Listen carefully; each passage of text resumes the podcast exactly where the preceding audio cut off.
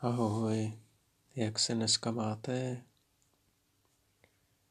Doufám, že dobře. Každý den hmm, to chce trochu něco poslouchat nebo přečíst.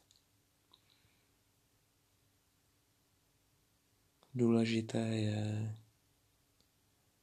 vnímat přítomnost teď. Hmm. Přítomnost znamená present moment.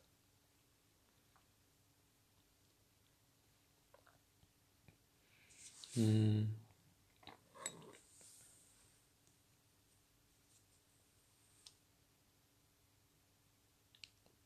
Pokud vnímáte přítomnost, můžete v klidu pokračovat. Hmm. Nepředstavovat si příliš, hmm, co bude v budoucnosti. Don't imagine too much how it will be in the future. Jenom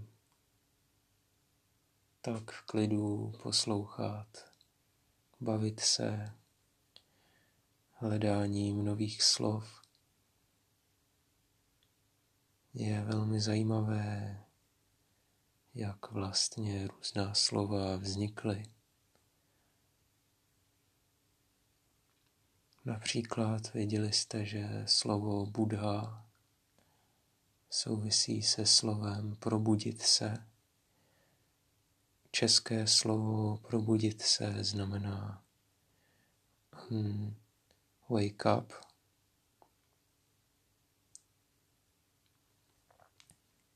Děkuji za poslechnutí, hezký den.